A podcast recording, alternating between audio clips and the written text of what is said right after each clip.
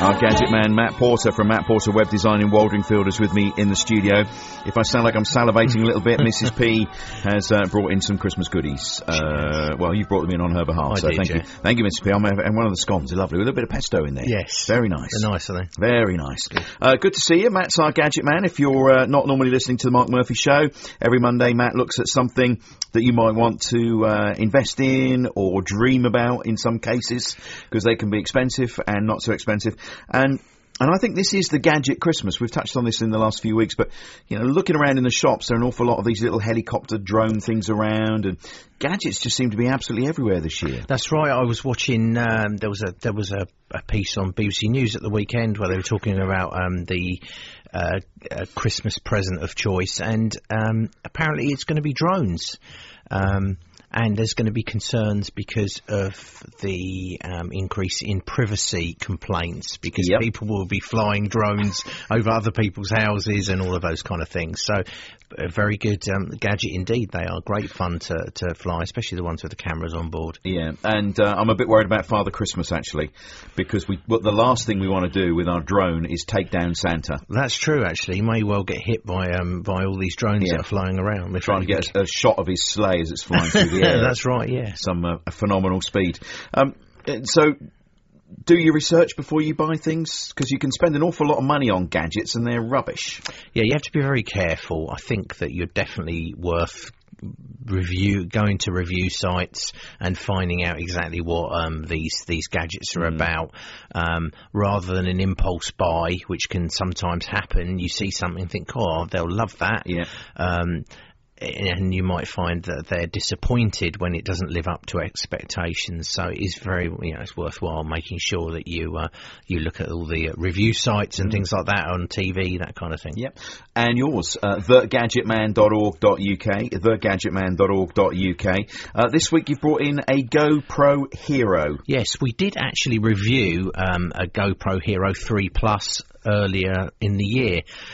What GoPro have released several new models, and this is specifically interesting because this is the entry level. It's just called the Hero. Okay. Now this is the little action camera, isn't it? It's a little video camera that you can put on your head, and you go cycling and dashboard and all these kind of things. That's right. It has attachments that come with it. It has two that come with it. In fact, one that's like a sticky curved attachment, and one that's flat. And the idea, I think, the curved one is it will stick on your helmet on your bike or whatever you motorcycle, or the flat one for dashboards and things like that. But there is a whole industry built around different attachments of GoPro cameras. What's nice about them is that they've got very high quality lens on them, and they're very easy to use, and they're small and light, so you can just basically press the button on top.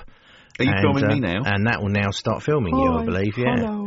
And film me as well, yeah. Yep. So there you are. Okay. So and then you just press the button on top and it will stop.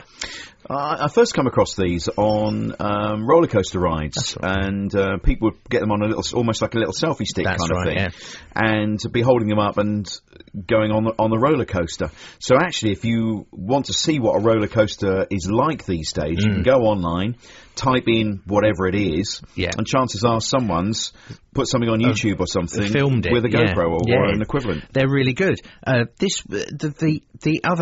The normal GoPros that are available actually have a waterproof case which is separate. So you unclip it and open the back, and the camera will drop out. This particular one is built into its case. So this again is the low end. This is £99.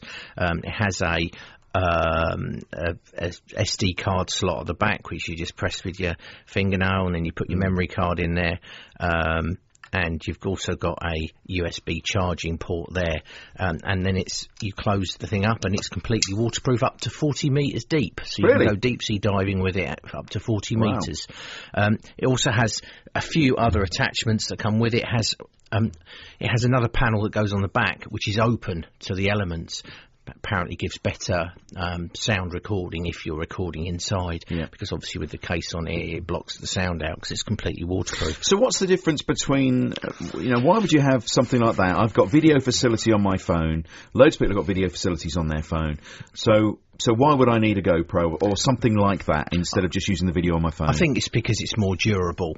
I think that you're not going to take if you're going to go surfing or swimming or things like that, good point, you aren't going to take that with you. Or if you're going to be riding a bike, a motorcycle, you can attach these to the outside of cars and things like that and do all kinds of different, it depends what you're doing if you're that way inclined, or if you're reviewing a car, which hopefully I will be in a couple of weeks, but useful for that kind of thing. So I think it's the fact that it doesn't just do one job, it's able to do other things as well, in as much as it can be used in more trying environments that you want to put your phone through. But for just taking normal snaps, well, I guess it's...